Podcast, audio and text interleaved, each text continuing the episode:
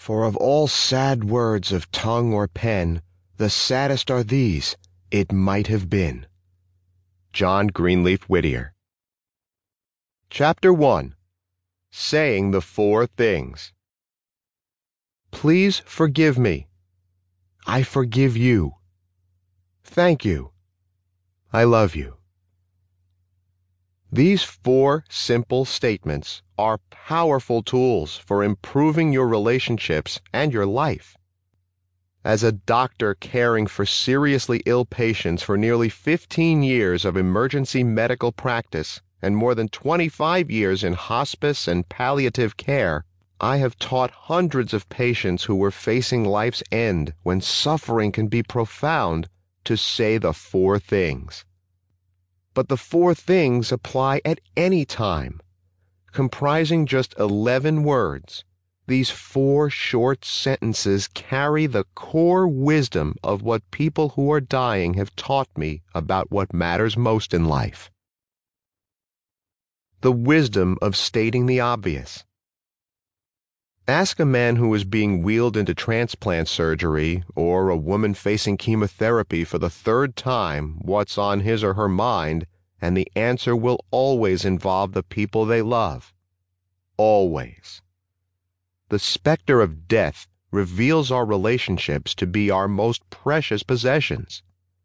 I've lost count of the number of times I've met people in my office, an emergency room, hospital, or a hospice program who have expressed deep regret over things they wish they had said before a grandparent, parent, sibling, or friend died. They can't change what was, but without fail, their regrets have fueled a healthy resolve to say what needs to be said before it's too late, to clear away hurt feelings, to connect in profound ways with the people who mean the most to them. Everyone knows that all relationships, even the most loving, have occasional rough spots. We assume that the people we love know that we love them, even if we've had our disagreements and tense moments. Yet, when someone we love dies suddenly, we often have gnawing doubts. We are all sons or daughters, whether we are six years of age or 96. Even the most loving parent child relationship can feel forever incomplete if your mother or father dies without having explicitly expressed affection for you or without having acknowledged past tensions.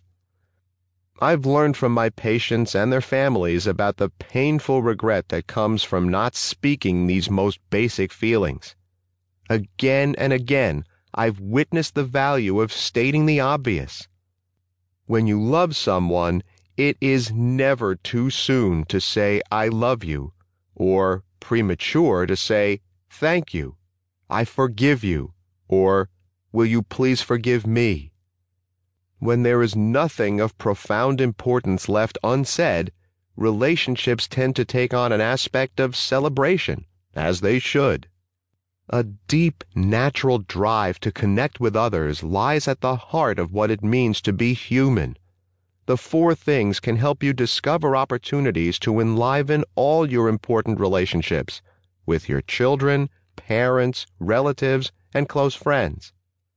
You need not wait until you or someone you love is seriously ill. By taking the time and by caring enough to express forgiveness, gratitude, and affection, you can renew and revitalize your most precious connections. The practice of goodbye. It's been said that life is a sexually transmitted condition with a terminal prognosis. Having worked for years in close proximity to death, I have come to understand viscerally that we live every moment on the brink. We are, each one of us, at every moment, a heartbeat away from death. Seen against the backdrop of our certain mortality, our differences are dwarfed by our commonality and the importance we hold for one another.